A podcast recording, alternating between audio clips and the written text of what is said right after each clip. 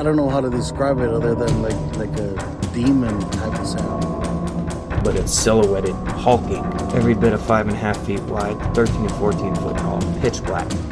The one thing that ran through my mind when I had this encounter was I don't have a big enough gun. Your host, two time witness and field researcher for more than 40 years, William Jevning. Welcome to Creek Devil. Hello, everyone. Welcome to an edition of Bigfoot America's Creek Devil. We changed the name recently. We just added Bigfoot in Americas so that people could find the show more easily. Um, and if you have trouble finding it, you can go on YouTube and look for my channel, which is just William Jevning, and, and it'll bring all the shows up. So, uh, Forrest, Chuck, and I are talking to Bill in New York. Bill, how are you today? Good, good. How are you guys? Good, good. So, a good friend of mine, Gail Beatty in New York, um, sent me some pictures that you took. And I guess we can go ahead and start with that or start where you like, because you, you told me earlier you had some other things that you'd been involved with. Yeah, well, as everybody knows, uh, my name is William, and uh, I'm an outdoorsman, avid outdoorsman, and um, I got in, involved into the Bigfoot stuff. I didn't, you know, through a couple of friends. You know, I do a lot of hunting, fishing, trapping. I'm a survivalist. I have my own page, Beyond the Backwoods. Uh, I do a lot of, um, you know, urban survival, wilderness survival, and all that stuff.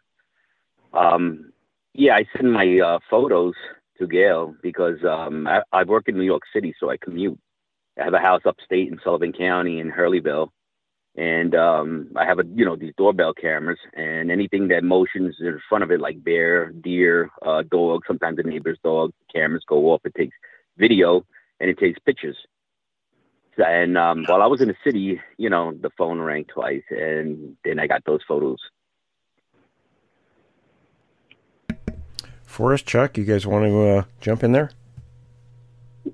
Well, you weren't even, you weren't even home then at that point in time when the pictures were taken. No, not at all. But the, the ironic thing about it was we're in the, in the month of November, which is hunting season, and across the street where that photo was taken is 300 acres. There's a lot of hunters over there. Um, that day before that photo was taken from the camera, uh, my girl called me and uh, she said that a you know deer got hit last night, you know, in front of the house, right by the driveway, by a car. And um, I looked in the camera, I see the police lights, and I says, "Everything all right?" He goes, "Yeah, it's, it's you know, small buck."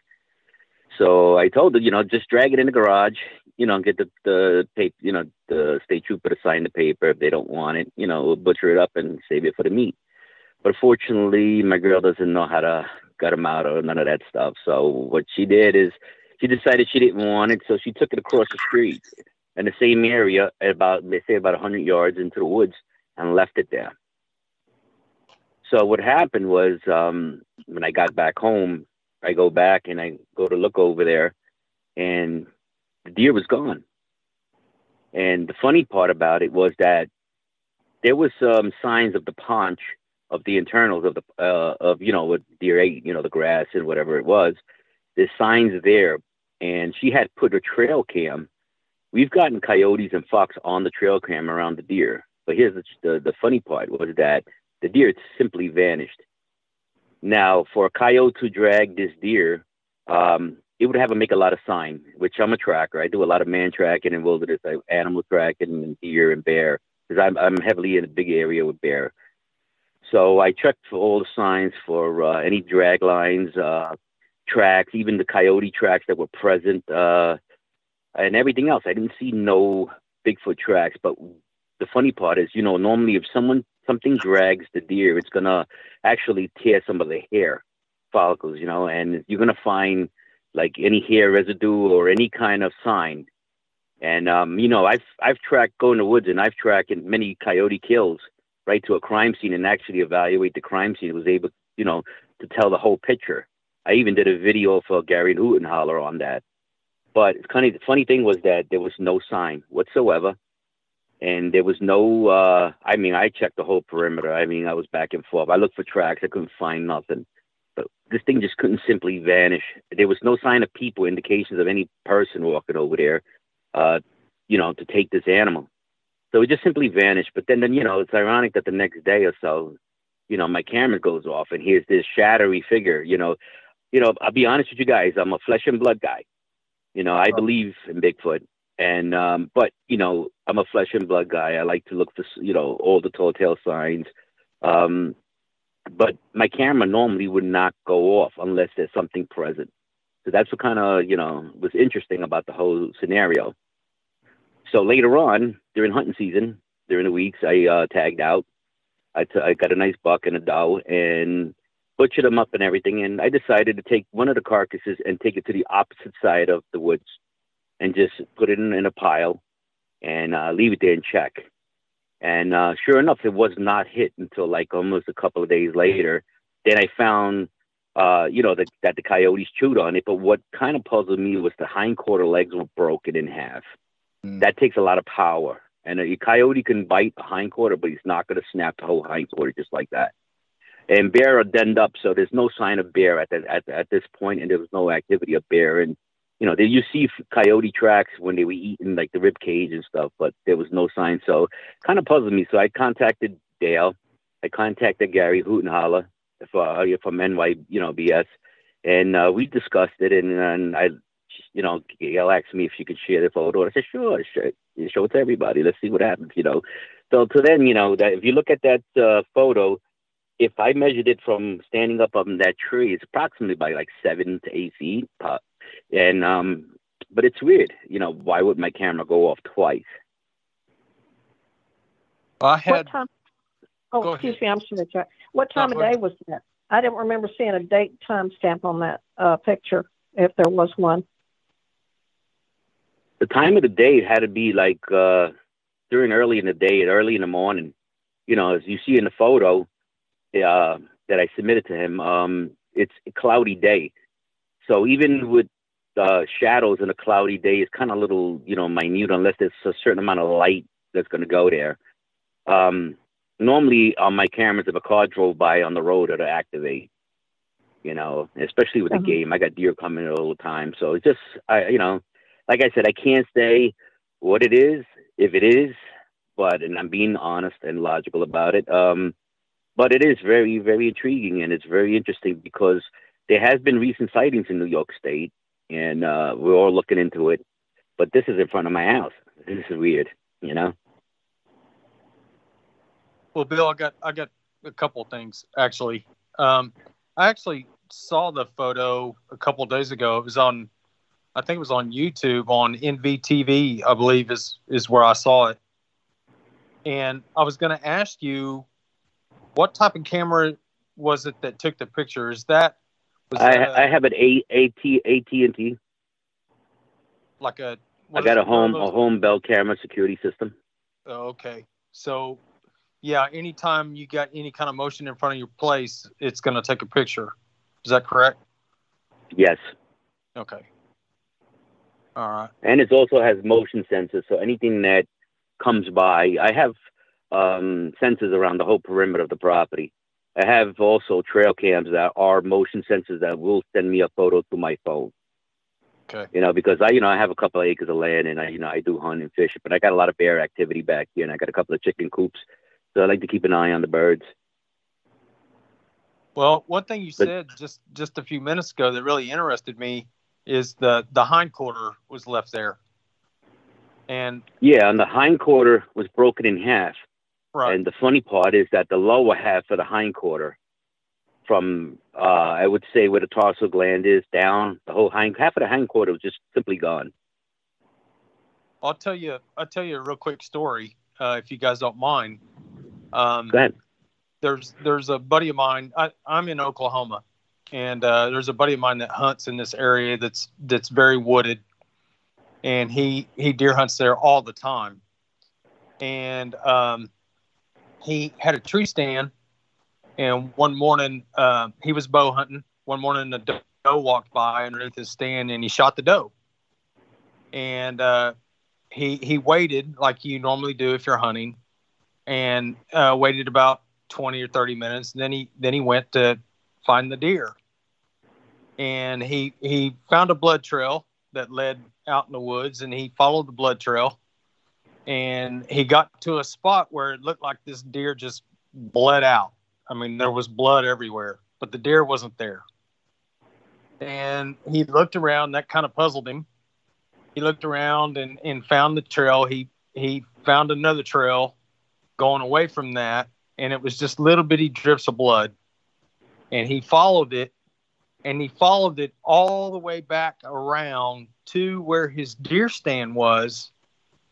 And at the base of his deer stand was a broken hindquarter sitting at his deer stand. Wow. So that, I mean, that- I've seen uh, deer. I mean, bear kills. I've seen coyote kills, and I, I mean, major crime scenes uh, when I do tracking. You know, because part of my uh, training is I do a lot of man tracking and tracking wildlife. So you'd be surprised what you what you see out there. But to find something broken where the femur is is kind of it's kind of ironic. I tried to break it with bare hands, and I just simply couldn't do it. So that's a very powerful, powerful animal. Whatever did it. absolutely. Forrest, what and do the you funny thing is with New York oh, go in ahead. the I'm New York sorry. State region, sorry, in the New York State region in Hudson Valley, uh, you know, it's it's in New York, in New York itself. This people say, how could it be a Sasquatch? You know, this is a short. You know, there's a lot of land. Don't get me wrong. There's tons of wilderness and areas and stuff like that, but it's not as big as like, you know, other states in California or anything like that. But you know, studying wildlife, I come to realize a lot of things I learned. I spend a lot of time in the woods. I sleep in the woods for you know weeks. Sometimes the longest I've ever slept in the woods was a full month. You know, and by myself, bear hunting in the Adirondacks in a tent. You know, roughing it up. But um, what I'm trying to get to is that um, a lot of times, you know, these animals will live around in suburb areas. You know, I've killed some of the biggest bucks and deer uh, right behind people's houses in small little bottlenecks and, and fun, what we call funnels. I look for funnels. I don't hunt big areas like state land and stuff like that. I hunt these little bottleneck areas. I put myself where the, if there's pressure in the other areas, where would the deer go? So I kind of think that in the Bigfoot situation, depending on how cold it is up in the mountains, when we get these deep freezes or maybe something, maybe they come down to the lowlands and they'll, you know, look for food. They become like scavengers. And you know, I've how many times I've drove by and see a roadkill, and then I come back to go see if I can go get it because I knew it was fresh, and come to find out it's gone.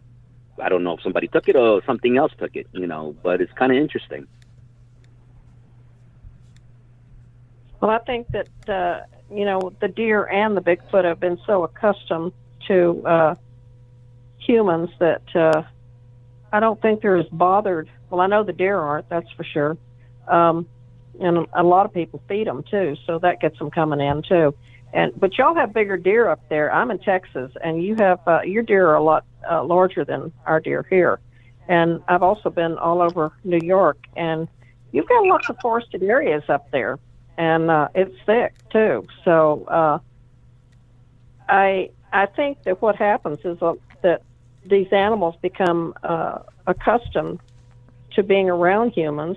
Uh, Bigfoot associate food with humans, and uh, so do the deer, so uh, somewhat too. So uh, it's not un- uncommon to have them come right up into your backyard, and obviously in your front, almost in your front yard too. So, and Oh yeah, I mean, I, I, I I see them all the at the picture, time. Yeah, I looked at that picture, and and that's obviously not a bear. Uh, a bear's uh, uh, legs wouldn't. Yeah, there's no down no way a bear. A, a, anytime you see a bear stand on his hindquarters like that, he's usually either scratching on a tree or rubbing his back on a tree. Um, Yeah. You know, bear are different. You know, than considered a white-tailed deer. You know, when you talk about deer up here and compared to what's in Texas, Texas, you guys got bigger racks of horn. You know, the, your coat, the coat on your deer over there is a little bit shorter. Ours is a little bit more longer. Our racks are, are, are, are big up here too, but it all depends on the nutrition. Um, you know, when Gary Hootenholler contacted me and I joined NYBS, you know, um, and became part of their team thing, I'm just pretty much into tracking animal scouting, uh, setting up camp for the guys, um, you know, making sure everybody's okay and um, looking for signs. I'm very deep into finding things. Um, but what I learned about being in the woods is not never go looking for the for the quarry. Let the quarry look for you. Um, and people, one of the biggest things I've noticed that even with hunters, I don't know how it is with the Bigfoot community, but people should pay more attention to the foliage because every month plants are born and certain plants die. So what plants are available? Same thing if I had to take a team of guys that survive in the wilderness and, and teach them which plants are edible and which are not. Just think about uh, the woods itself. What food sources are there in that particular month that you're actually either hunting or hiking, camping, or whatever it may be? So if each plant is born and each plant dies in each particular month, what is available in that month? So if someone got a sighting on, let's say, the month of December, I want to know not only the tracks, the location, and the ge- geography of everything, but I also want to know the vegetation and what's available in the food source. Because sometimes you got to backtrack. Like people will follow a track and to one particular direction. I don't follow the track. I go backwards. I follow, find out where this animal's coming from, where is he bedding down from. Because 90% of the time, these animals backtrack and go back to where they came from. There are bedding areas, as well as travel routes, as well as, you know, just simply looking for food source. What's your take on it? Well, I totally agree with you, and uh, and I'm real familiar with bear because uh, as uh, Will and uh, Chuck know, I spent 17 years in Alaska, so uh, I've seen uh, all manner of bear up there, hundreds of them. So, um, but uh, my question, I have a question here too. Uh, did anybody check for tracks around that? Uh, Yes, uh, I checked. I checked for tracks. I looked around for every little sign you could think of. I spent, I say, pretty much a couple of hours walking around, scanning the whole area back and forth, taking, you know, pins and needles, like being on the ground looking for a blood trail. You know, and the thing is, I, you know, very careful about how I walk through those woods because I don't want to disturb something. Because a lot of people just walk around prancing around, kicking everything over, and you might kick over the evidence that you need to see. So I'm very careful. Same thing like I do when I'm tracking bear and deer. You know, I, I got to make sure I know exactly not to disturb the area. Um, I looked, I could not find nothing. Now I'm, I'm I pretty much find any track, but I really honestly could not find a thing. That's what puzzles me so much is where the hell did this thing go? Well, well, Bill, it looks did like it? maybe the ground was frozen too, wasn't it? Say it again. I said it looked to, uh, it appeared that the uh, to me that there was snow on the ground, so the the ground probably was frozen too, wasn't it? Yeah, the ground was solid frozen. This without a doubt. It wasn't soft snow. Otherwise, I would have had tracks. And even in a let's say an ice storm, I have a video I put that my girl walking across a field in an ice storm, and it shows you how visible the tracks are on an ice storm. So fortunately, there was no signs of track, human track, no nothing. But what puzzled me was the circulation on the ground of where the paunch of all the entrails from the paunch, you know, like just the greens that came out. Mhm. But it looks like somebody took the greens out of its stomach and just carried the whole body away. So it's kind of it's just- puzzling. I, you know, I've seen deer get carried off by coyotes and, and eaten, you know, the next day from hunters that lost their deer. We went tracking and they found it for them. And, you know, the carcasses, the whole hindquarters were eaten up and everything else. But I could not find even a speck of hair. That's what puzzled me. So my girl, you know, what the bad thing about it with my girl is I made the biggest mistake was uh, when she put the trail cams, I said, take it down because I don't want the guys across the road that are hunting, you know, find the camera and take the camera. And, you know, at the time, I didn't never even told her what we have on the camera or whatever. I don't want to spook her because she's out here with her birds and in the middle of the night, she walks the dogs. So I don't really want to say anything to her because she's the type of person that would panic. Well, was there any kind of precipitation that took place after the that picture was taken, like more snow or more ice? What, what do you mean? Say it again. Was there any Repeat. kind of precip that that took place after that picture was taken? No, no, nothing at all. All I like I said, you know, I I, I seen that the something was there. I said seen the shot. Anyway, I screenshot it. You know, I got it on the camera because it leaves the picture on there, so you can go to your history on the AT and T camera.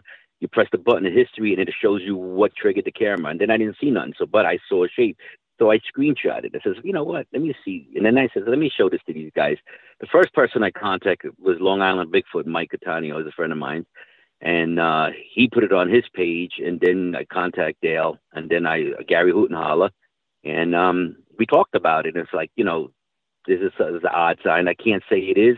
You know, I'm being very honest with you guys. You know, to me, I would just say it's a shadow for the moment till I find enough evidence. You know, and uh, but You can't. It's, it's, it's, there was a cloudy day. There's no sunlight, and then I gave you a before and after photo, and the whole scenery is totally different. Hmm. So that's what, what puzzled me the most. And why would my camera alert me twice? Yeah. That is You know, and it's yeah, it's, it's just kind of crazy. Here I am, you know, talking to NYBS, and um, you know, I joined their team, you know, as far as the tracking and everything else concerned, and you know, there's got a couple of things we're gonna do. Um, but even me and Gary, we discussed we're looking for tracks and stuff like that, and then he called me and told me that there's other people that have some tracks and sightings in their area.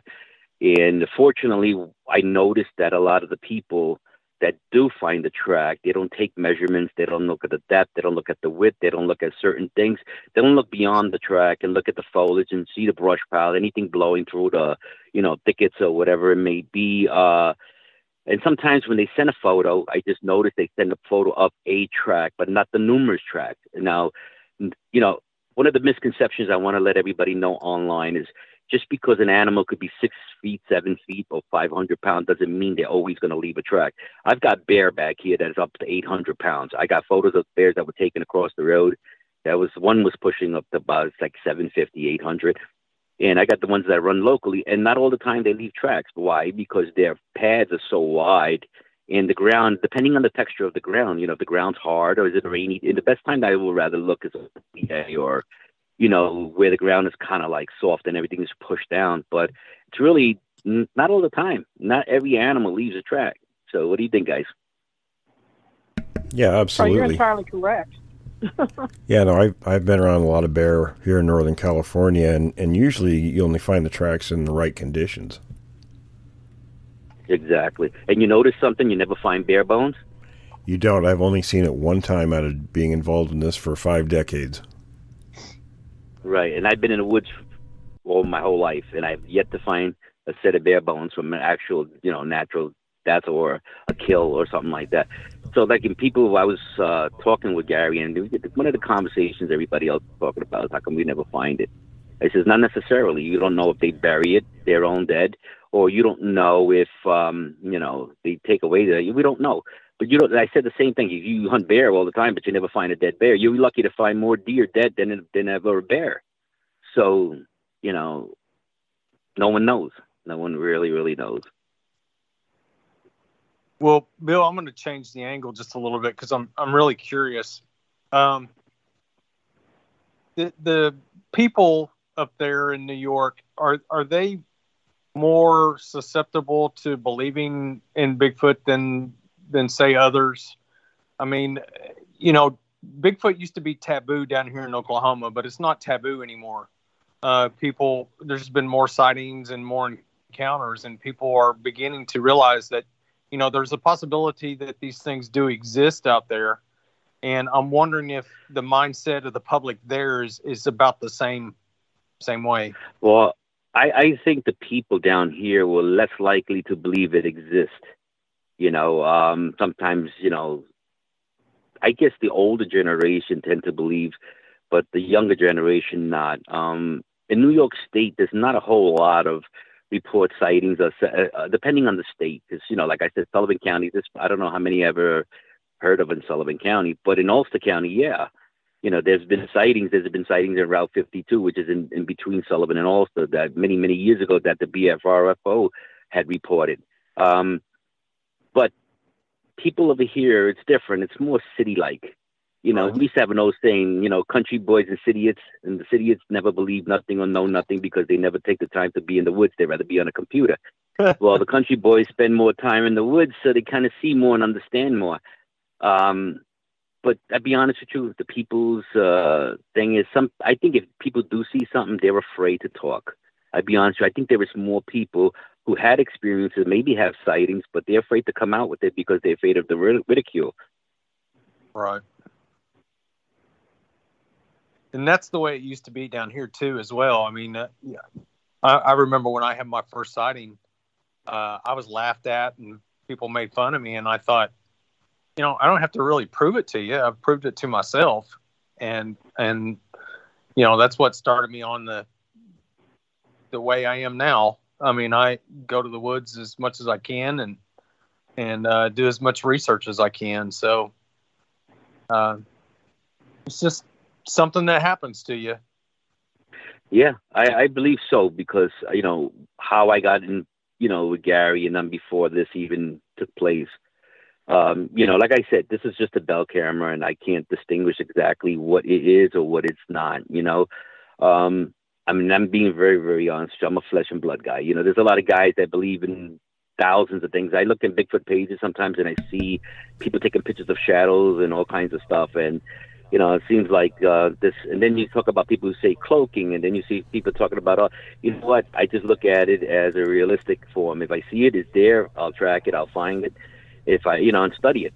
Um, I had the only Bigfoot experience I had as a teenager was years ago in Ulster County on Bly Atwood Road near the power line, and um, I was hunting on an early morning on a foggy day you know, it was, uh, I got out there my, my 3006 set on a, what we call the power line is all clear cut. And a lot of deer like to congregate on the power line. So I sat there and looking up the hill and waited and waited and see nothing. And then I felt this feeling. And then I look and I see what looked like a bear up in the top in the middle of the power, on the third power line. And he was just standing there and peeking at me from the back of, you know, one of the power lines. So I'm looking, I'm looking, I'm saying, nah, my eyes are playing tricks on me. I'm starting to get a little, it's starting to get dark out. It's almost time to get out of there. So I said, you know what? Let me put the crosshairs on them. I put the crosshairs on them. I put it on nine power, and I look and I see a pair of eyes. Okay, I couldn't make out the face. It was getting dark too fast, and my I don't have the best scope in the world. But um, I had a choice right there. It's, it's definitely an animal to be a bear, and I have a chance of actually tagging a bear. But then I said to myself, it's kind of weird it's just peeking, but it's putting his head back and forth. I says, you know what? If I pull this trigger and hurt this poor animal, you know, I, I don't know if I can live with myself because these animals are elusive. And even if they do exist, you know, why would I want to hurt them? And, you know, I'd be honest with you. And I had that encounter and I told Gary and a couple of guys and people says, oh, how come you never like talked about it? I says, you I want to be honest with you. I, I, I sometimes if I find something and see something, I don't want people to go out there and disturb its environment. I don't want people over there hunting. You know, if it's a research team that wants to go look, that's fine. But you know, I'd be honest with you, this, these people in in New York, some of these hunters that just shoot anything they see. Sometimes, especially the city people, they you know they come up here, they make a lot of mistakes. Um, I think the respect of animals, and if something is that elusive, you know, I would admire it and rather study it and find out. You know, over here in New York State, I was in Caston Road, right my my uh, ex father in law's house, hunting in the back. You know, and I called him and I said, "Listen, there's a mountain lion in the back." He goes, "No, there's no mountain lion." I said, "Listen, there's a mountain lion, and he's walking across the field. Get out of your window and look." And he said he can't see it if I get from his window. So I called the DEC personally and I said, "Listen, there's a mountain lion on on Caston Road on Route 52." And they says, listen, there's no mountain lion exists or whatever. So I says, what if I pop this thing right now and bring you a body and show you because you better not shoot it. It's a ten thousand dollar fine. I said, how could it be a ten thousand dollar fine if they if they, they don't exist? And he says they don't exist and don't shoot it if you ever saw one. Now guess what? I think about a year ago, this year or a year ago or this year, the DEC finally admitted that there was mountain lion in New York State. You know, just about a what two or three weeks ago, while boar crossed over Pennsylvania and the Del- and the Delaware River, there was a whole herd of boar cross, cross you know, coming to New York State, and an ambulance on on one of the on the Thruway just hit a, a, a 500 pound wild boar. Hmm. So what about moose? Moose from Canada. You get moose in the Adirondacks, but now in Kingston, New York, in, in Ulster County, uh, about what a few years ago, moose got killed on right on the turn of the exit on exit 18. You know, and there's been a moose on Kerhonkson hanging out with some guy Abe Warsh's cows. Fell in love with a cow, stood there for about a week, and everybody took pictures. And then what? Last week, one in Pawling, New York. So I don't know. It's kind of interesting how nature is just working its way down. You know, we've seen of, that in a lot of places though, where animals are kind of filling in where people don't do much anymore. Yeah, well, I'm, true. I'm gonna have to say, I'm gonna have to mention this. I, I, when he said that they had a cow, they had a moose falling in love with cows. I actually had a bull moose, young bull moose, that uh, came up uh, and was trying to court my mares when we lived in Alaska. Uh, of course, my mares would have would have nothing uh, of it, but he would stand at that fence and and oh my God, it was so funny. Uh, he was in love with my horses, mm-hmm. and and I guess horses actually resemble uh, moose more than than even a cow does. But it was it was the funniest thing to watch that poor young bull moose out there. It's like uh, you need to to mosey on along, and you know those suckers are dangerous when they're in rut. Uh, they are extremely yes, dangerous. yes, yes, definitely, definitely. But like I said, eight, my friend had a cow. I actually fell in love with. A, hung out with this cow for like a whole week, and then it finally he decided to leave. People took pictures like crazy. You uh, know, you know, New York State is abundant with a lot of wildlife, and there's a lot of areas that are untouched by man. So we don't know what's up there. You know, hopefully in the spring we can, you know, go deeper into the interior and explore. And we're hoping to get some calls in. If anybody calls in, and maybe we could check some stuff out. Me, I'm just an outdoorsman. You know, I I'm a survivalist. I'm a prepper. I, I I have my own page because I teach. You know, if anything, if the grid ever goes down, your home and everything else. But at the same time, I do a lot of time with nature and everything because um, that's what you got to learn. It's just amazing, you know, how much technology these younger generation have. You know, like my my uh, sister's son says to me, he says, you know, you got to learn the computer. You got to learn this, and I'm a little bit old school. So he says, you know, this is the future. And I says, it's amazing how much technology you know, but you don't even know what kind of blade of grass grows under your feet. Mm. So if I took that away from you and put you outside, let me find me some food and they couldn't Yeah. do it. You know, where they're so out of touch with nature, the new generation. So you know, this is why kind of like maybe we're seeing more sightings, and maybe things are happening because they- they're being pressured because a lot of people buying out land. You know, since COVID happened, there's been a big rush of people from New York City into New York State buying properties, buying houses. Uh, I think that the, the, the influx of so many people coming in is causing cre- might might have created a, a little bit of a problem or changing the movement patterns of all wildlife. Well, that's that's funny that you should mention that because I actually had mentioned that to Will um, today, and uh, when we were texting back and forth, that I think that a lot of this, and you mentioned the pandemic uh, also because the pandemic occurred and and nobody was uh, you know nobody was working, all these places were closed down, and all of a sudden they had wildlife literally wandering down the streets of towns. Now, I'm not saying they were wandering down the streets of. Uh, no, they were. City. They were definitely. Were they really? Okay. Well, uh, uh, they certainly. I'd seen a lot of, uh, uh, you know, photos of them wandering around uh, the towns. Now, that's not uncommon in up in Alaska. You might even have bear come in downtown uh, Anchorage there, or even Fairbanks, but uh, they just do that. But, um, you know, all of a sudden, uh, places that didn't have this type of uh, animal behavior occurring it was occurring in these towns. And I mean, they would have uh, deer, you know, walking down and, and, and gazing into the shops and, and, and moose and bear and everything else. And, and you, you know, it's got to be going through these animals' minds like, uh, what happened to all the people, you know? And, and then plus, just like you said, after the pandemic, you've got all these people, and we're suffering from it here in Texas. Uh, you know, uh, I, uh, we we just assume all these people that are moving from elsewhere don't come here, uh, but that's just the way we are here in Texas. But uh, um, and I think that has a lot to do with some of these animals showing Yes. up in people's backyards because they're being pressured to move out of their natural habitat. Well, here, So they got to go someplace to live. you know, and, You know, Exactly. you know, an interesting Well- development I've got recently here, and I mean just in this past week, is typically Sasquatch activity is the lowest this time of year, and it is much higher in the, in the summer and fall. But I've got seven real active locations right now around the country, and it's it's almost unheard of. Well, Will, correct me if I'm wrong, but wasn't there uh, during during the pandemic wasn't there Bigfoot even spotted in downtown areas in some places? Pretty in some of the smaller communities, yes. Yeah, there was one. There was one found. Uh, in Gail uh, actually brought that up to me. That one in the dumpster in the McDonald's uh, by employees uh, was spotted recently. Um, like with the pandemic, you know, I, I was I was an essential worker, so I traveled from New York State to New York City while the highways were closed. I was the only one allowed uh, to go through. And to believe me, if you should have seen all these deer and the herds all over the roads and the streets and everything, and I was like, oh my god, if somebody comes down here, going to be blasting deer all over the place. But um, I think that happened because um, the less amount of people, the animals got comfortable and Mhm. was able to cross these roads to different areas. When we think about Bigfoot, um, the activity and the time of the year, you know, the snow up in the mountains, we are really cold further up north or up higher in these um, higher altitudes. I'm sure that the food source is really bad, so they would have to come down to the lowlands and eat. Uh, the re- but people say, well, we have more activity in the summer. Yes, you do because it's you know there's more foliage. There's ba- they're having babies. The breeding. Uh, most of the animals breed during the wintertime, and they have babies in spring. Um, I think it all depends on the deer activity. I guess if you follow the deer and follow the wildlife, eventually it it, it should assume to follow that.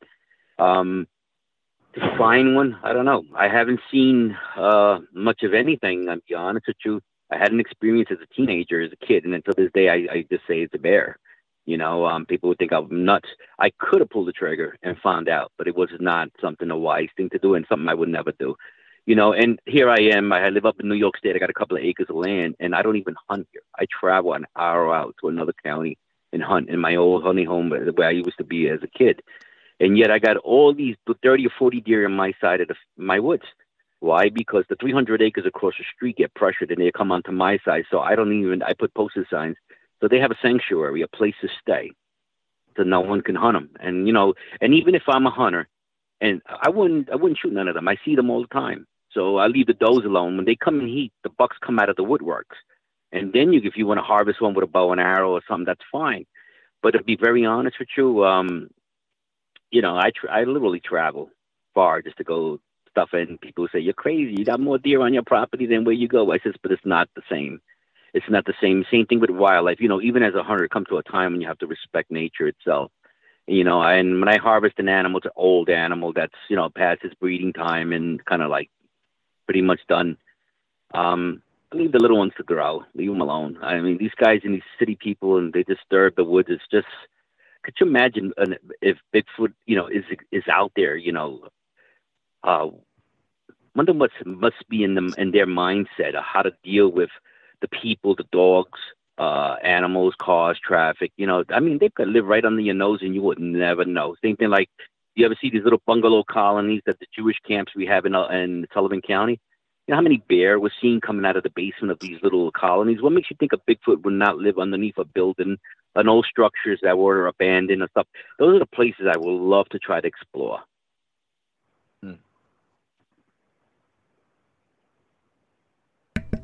But your your place sounds like my place because uh, I've got a ton of white tail white tailed deer on my ranch, but I don't let anybody hunt here, much to the chagrin of my son-in-laws. But uh, you know, Yeah, I don't blame you. You know, it's a sin to kill an animal if you're not going to consume it, and you have to Well, respect. I always say a prayer before I go in the woods and a prayer after the hunt. It's just something Oh, they- for myself. I hunt by myself. they would You eat them, but I just- just, I, just like my pets here, you know. So I, I can't. I mean, they come out here and eat with my horses and everything else. So it's like, no, I could never kill them. I have a little bear technique. I want you guys to listen to this and just tell me if this might work for an actual expedition. Years ago, I was invited uh, to do some scouting in in Schoharie County in East Durham, and there's a lot of bear. That guys wanted to hunt some bear, so I um, decided to hunt myself on a ridge. So what I did is I, I worked during the you know summertime. I had a sweatshirt on, and I would sweat like crazy. I take it off and nail it to the tree where up in the top of the ridge. And what happened is when I went to go check that sweatshirt within two to three days later, it was torn to shreds. So I Hmm. took the sweatshirt off and I wore another one during while I'm working and everything, and then I replaced it. I went back a week later. It was still shredded. After the third time, I noticed the shredding was light. It was very lightly. And then after the fourth or fifth time, I got a little bit of a shred. And then the last time, the sweatshirt was untouched. What I come to find out that when I put that sweatshirt there, the bear that came by, he rec- he he saw my scent. He let me know, hey, this is my territory. Stay out of here. I know who you are. Um, and his aggression mode was out of a defensive mode. So he was letting me know, stay, you know, who he was. And as time went by, and he came by and visited that, and he shredded. Then it, eventually he left it alone. And when he left it alone, that gave me the telltale sign to go hunt this animal. because now he recognized my scent. I was no longer a threat to him. So I popped up on my on a stand. I put up a stand about a hundred yards out during bear season, and I sat there. And just before dark, I just could barely see a little bit. Here comes this big body animal. I watch him walk across, and he went right to where my sweatshirt would be, sniffed around the tree, turned around, and went back the other way. I didn't even harvest him. I left him alone. I just wanted to see, you know, what was actually happening. And I learned that sometimes your introduction of scent of what you do when you go in the woods is sometimes it's good to leave something of your scent around so they get accustomed to it. And maybe, just maybe, I don't know if it's going to work. I, I can't say it will, but maybe, and it works with deer, it works with bear, it works with everything else. Maybe at some point, an animal will accept you. So your presence without being alarmed. A lot of times, if they, if they get a little whiff of you, they avoid you like a plague. They're gone simply gone. So something maybe that's something that the little tip maybe you guys can check out. That is that is very interesting.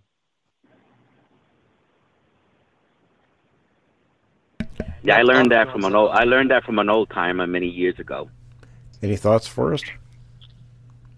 Yeah, I had an old guy. He said to me, I, once he taught me how to do that, and he explained to me, I I totally forgot about it. And years later, I remembered and I tried, and it worked he was the crazy guy that used to laugh at him because every time he went hunting, he carried a big bag of freaking wooden clocks.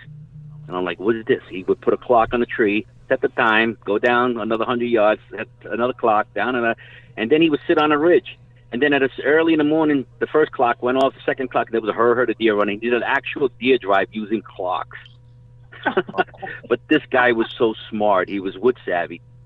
You know, years ago when we were at the camp, uh, I remember as, as a young kid, he was, you know, he said to go out and feed the dogs in the morning.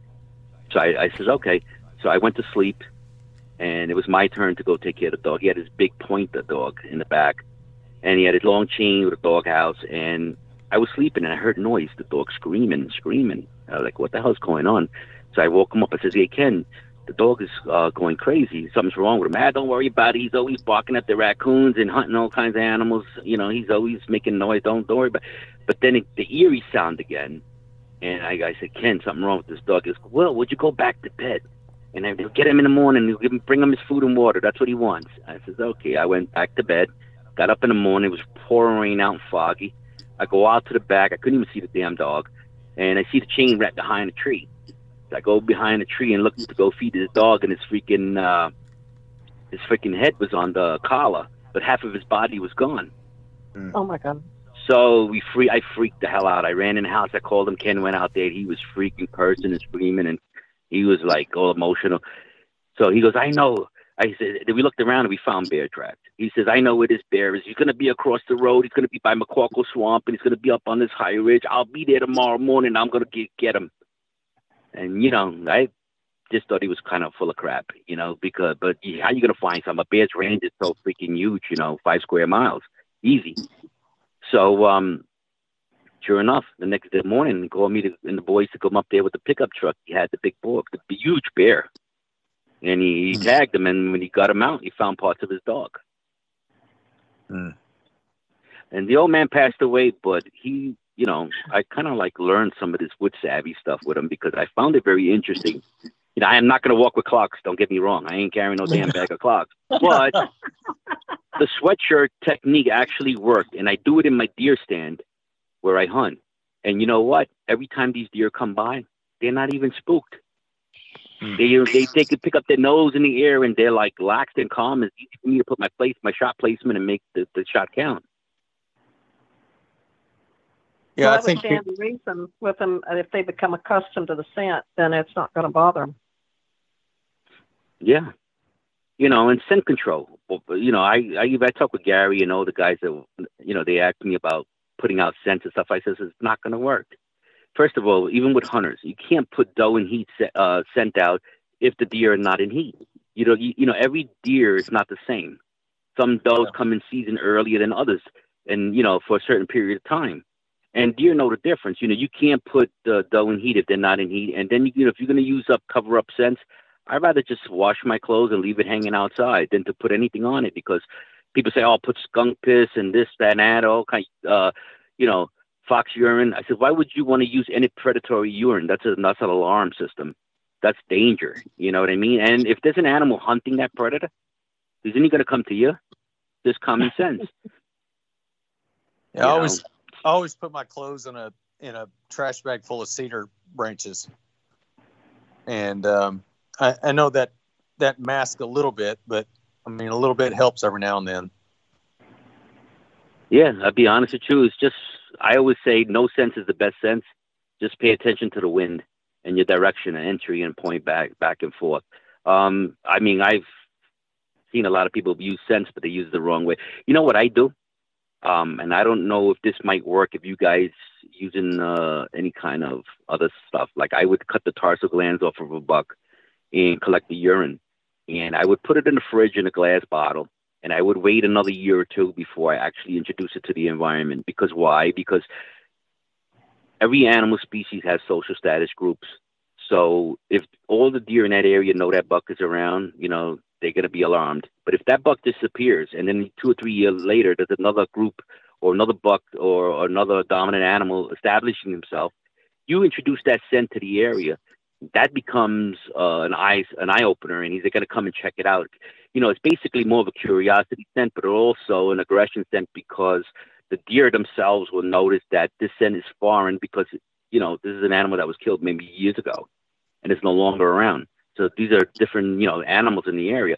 So I was wondering when you watch these videos of people using primate scents and stuff like that, um, I don't know the effect of how it's going to work, but you know, this is just something that always curiosity me. How do you introduce different scents? You have sexual sense, curiosity sense, and dominancy sense, and the, you know, and the animals in heat. So you know, how do you introduce that to that particular environment at the particular time of the year.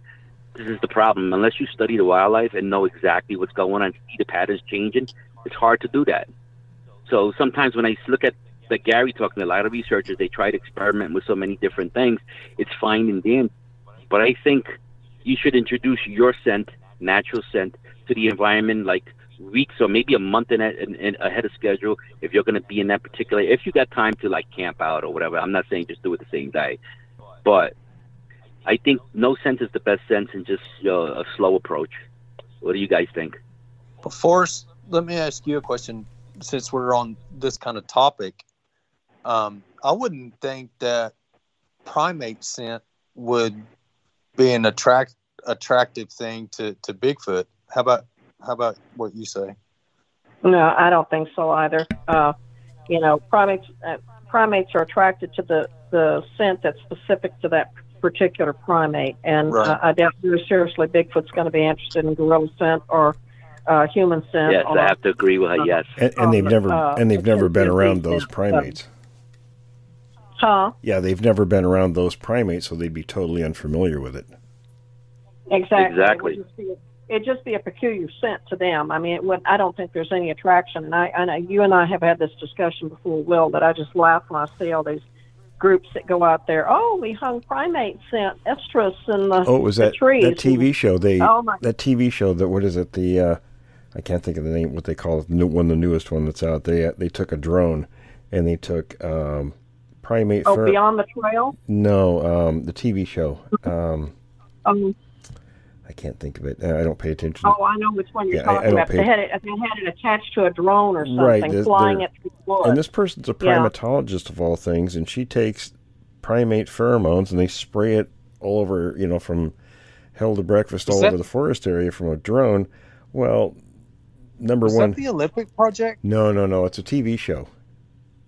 Oh, okay. Uh, Expedition Bigfoot, I yeah. think. So number one, yeah, yeah. in the woman, uh, in the woman, doesn't she have long blonde hair or something? I, and she's uh, she's supposed to be an anthropologist. She, yeah, she's a yeah. she's a primatologist. She should know better. Oh, a primatologist. So number okay. one, it tells me that's a shotgun approach. You're just throwing stuff out there any old place, hoping hoping something will stick to the wall when you throw it. And secondly, yeah. she should know these creatures would be totally unfamiliar with any other primates because there's been no exposure whatsoever. Yeah, and they'd probably put them off anyway. I mean, oh, they're probably like, uh, I'm I'm leaving. and first, you know how it is with, with in the primate world. If if it's something that doesn't belong in their area, they're extremely wary of it. Oh, they're gone. They're yeah, Exactly. I, I agree with you 100%. And you're, you're 100% right. You can introduce scent that is not in that area, is that is foreign. Anything that's foreign, doesn't matter what it is, it's not of its nature and in, in, in that in that particular environment. So it's going to be a very alarming uh, thing. Another thing too, I, I'm watching these shows and I see people knocking on the trees with a baseball bat. you know, I'm going to be honest with you.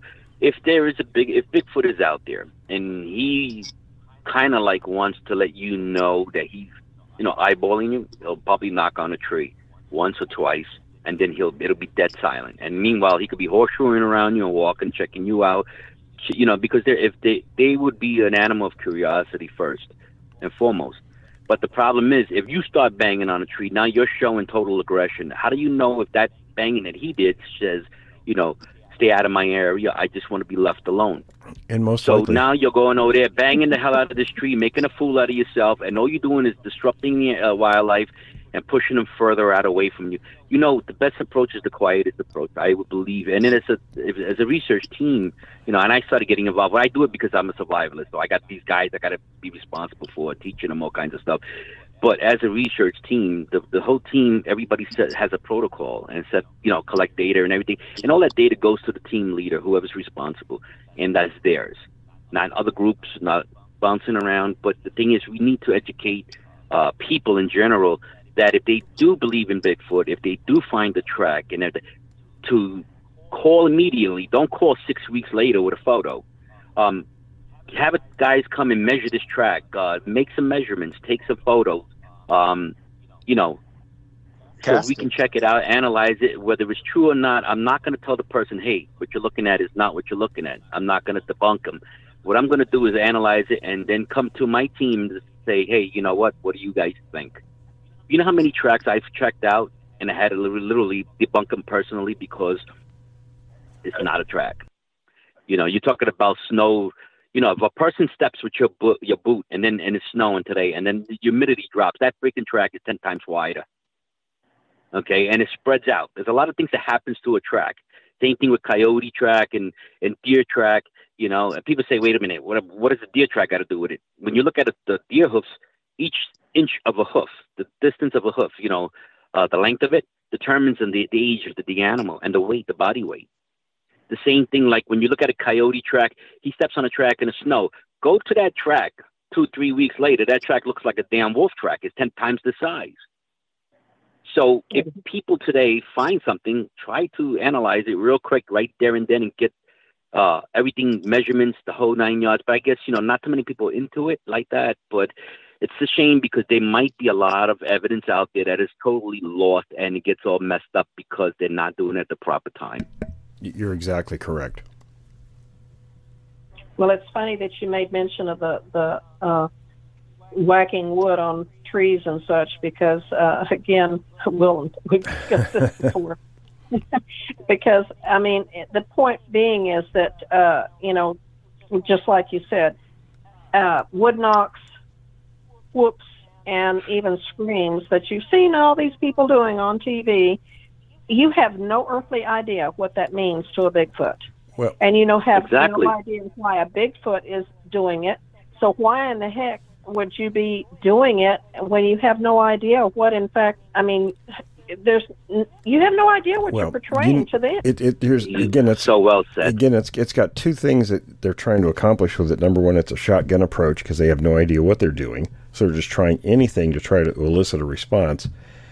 And secondly, if it's on TV, well, they have, you know how it is with this subject. It's uh, evidence is very non-tangible most often, so they're trying to give the impression that they have something tangible for an audience. And and in regards to wood knocking, um, when you look back through the history of this subject, that's something that was never, never, ever talked about.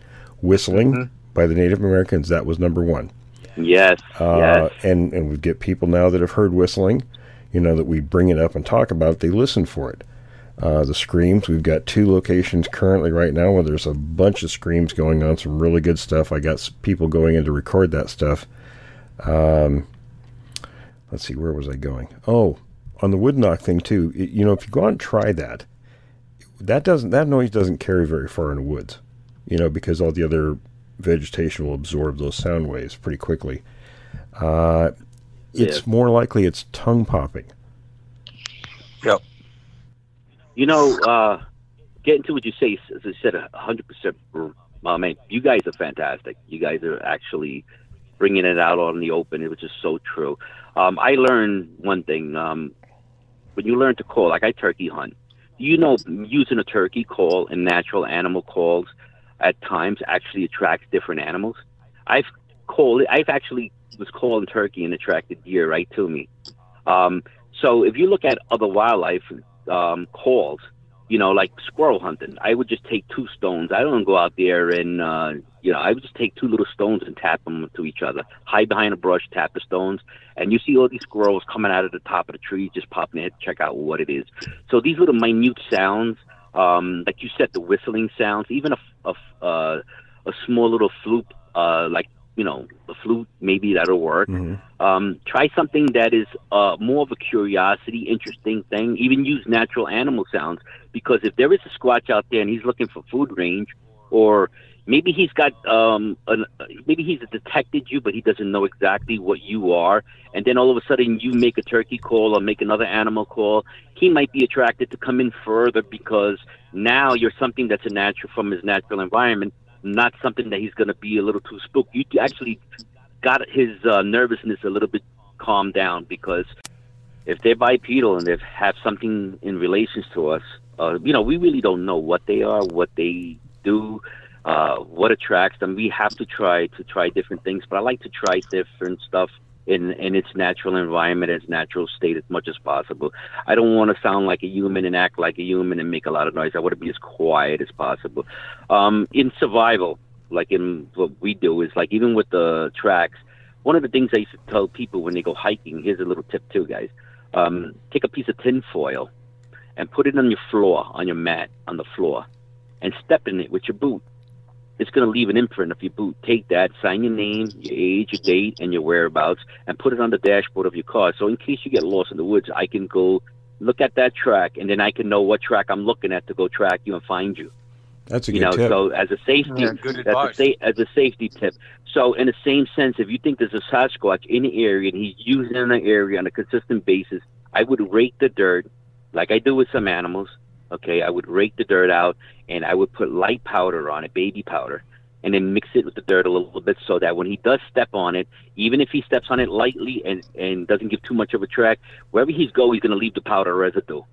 So same thing like the deer or the bear, especially the bear. That's why I do it the bear you know and um so basically you know these are a lot of different things you can do and even with the p- p- perimeter in the camping site you know um i i don't like to put alarms and nothing around but 75 uh, uh circle perimeter i would put the you know the trip wires and i would put a little percussion cap so that it makes a little tiny, like a light firecracker sound. uh, Only if something comes in to camp way too close to give us time to get, you know, uh, alert.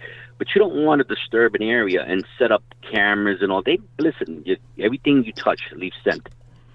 You know, if you look at a trapper, why does a trapper wear uh, rubber gloves every time he sets his traps? Because it leaves scent. Anything you touch leaves scent. A lot of guys grab. I'm watching these shows and they're using their bare hands. Don't you know you leave scent? You don't even know what the scent levels of this animal is, and then know what they can breathe and what they can do and what they can sense. We don't know nothing about them. We're still learning. Well, we know they use scent sometimes because we get many reports and, and historical reports of them sniffing the air. You know, and maybe Yeah. not see being able to see a person, but they sniff. People have watched them sniff the air, uh, and also primates are all primates are highly intelligent. So, as Forrest will attest, that uh, like game cameras, for instance, the reason they don't work is because you put the game camera out in their area, and they avoid it like the plague because it doesn't belong there. But now in your situation, you had the camera on your house, so that belongs to a human dwelling, and they didn't pay any attention to it. You know, one of the things that kind of intrigued me was I watched a video with a girl walking by, and this deer was like trying to jump on her and literally trying to rape her because you know, unfortunately, you know, she she had her period, and you know, this is a deer now. So, what makes you think that if a woman is an estrus or any animal is an estrus, that it doesn't attract anything? It could attract dogs. It can attract, You know, it's amazing how a dog can find another dog miles away. So can a deer. Um, you know, I've heard of deer traveling up to 28 miles to come out into an area and breed a doe, and then go travel back that 28 miles. So it's you know we don't know. We don't know. You know, but we can try to analyze certain things and then take a log down, log everything down, and figure out what and see what works and what didn't work. And just because it didn't work today doesn't mean it's not going to work tomorrow. Right. You know, um, I tell the guys when we hunt and survivalists, uh, even with the animals, you know, every animal is a different animal and it has to be studied accordingly. You know, you have to learn something about the animal. Now, you say white-tailed deer. If I ask you guys right now, how many species of white-tailed deer are there? I couldn't answer that. I know there's, uh, I think there's uh, a variety of them. Right. There's 26 subspecies of white-tailed deer. The deer's intestines are 67 feet long, and they got three stomachs. This is the reason why they can hold up in different temperature changes for days without eating because they already filled up the night before. So if a we don't know even the digestive tract of a squatch. Um, if you know if this food source is so less abundant, how are they able to hang in it that long? You know, and deal with with so much stress you know and you know as beautiful as nature it is it is just as deceiving and dangerous as, as anything else. Um, there's a lot of things you got to look at. Like i said like i mentioned once before about the food source and the plant vegetation uh, the game in the area. You know why you think native americans indians used to travel and follow the herds because they knew the herds weren't going to stay there because the plant species died and they had to go move to different areas to range. And if the herds move so would the squatch wouldn't it be That's right. Listen, everyone, we're running short on time. Um, any Yes. final thoughts or questions? oh, i just want to thank you guys for having me on the show And Interesting. and where where can people see the pictures that you got? Um, I sent them to Gail, and I think I sent them to your uh, page, if I'm not mistaken, your um, Facebook page. Okay, I'll, I'll put them up on the uh, the JRG. Take a look. Like I said, you know, I, I, I myself would consider that a shadow, but to trigger my cameras, it has to be motion. Well, it's, so it's it's kind of for sure. weird, but like I said, I'm a flesh and blood guy, you know, and I, we are I'm too. realistic with certain things, and but you know, I'm not going to doubt any of the different opinions and different ideas and different situations because we don't know. We're we don't know nothing about this uh, animal. We're still learning. If we did know, you know, we would really know where to go and what to do. But unfortunately, we got millions of dollars of technology and equipment and thousands of researchers, and we're still looking for an answer. Chuck Forrest, any final co- thoughts or comments?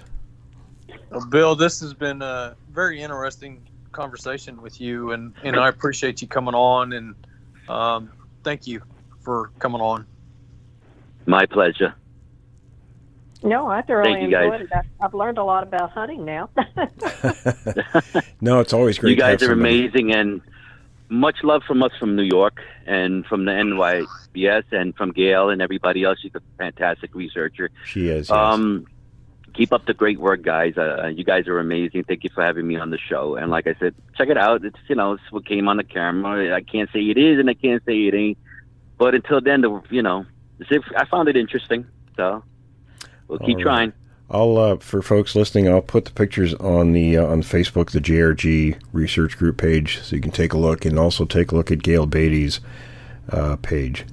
So thanks, file everyone, and uh, that's it for this episode.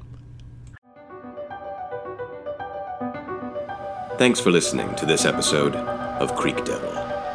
If you or anyone you know has had an encounter with these creatures, please contact us at williamjevning at yahoo.com. That's William, J E V N I N G, at yahoo.com. All communication is confidential. Join us for another program next week. And until then, keep your eyes open out there.